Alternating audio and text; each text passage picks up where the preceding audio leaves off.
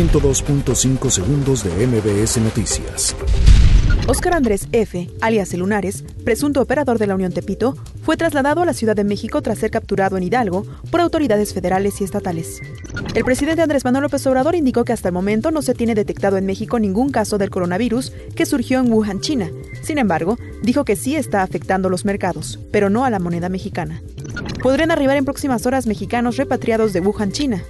La secretaria de Economía, Graciela Márquez, aseguró que la caída del Producto Interno Bruto en 2019 obedeció, entre otros factores, a la incertidumbre generada por la firma o no del TEMEC.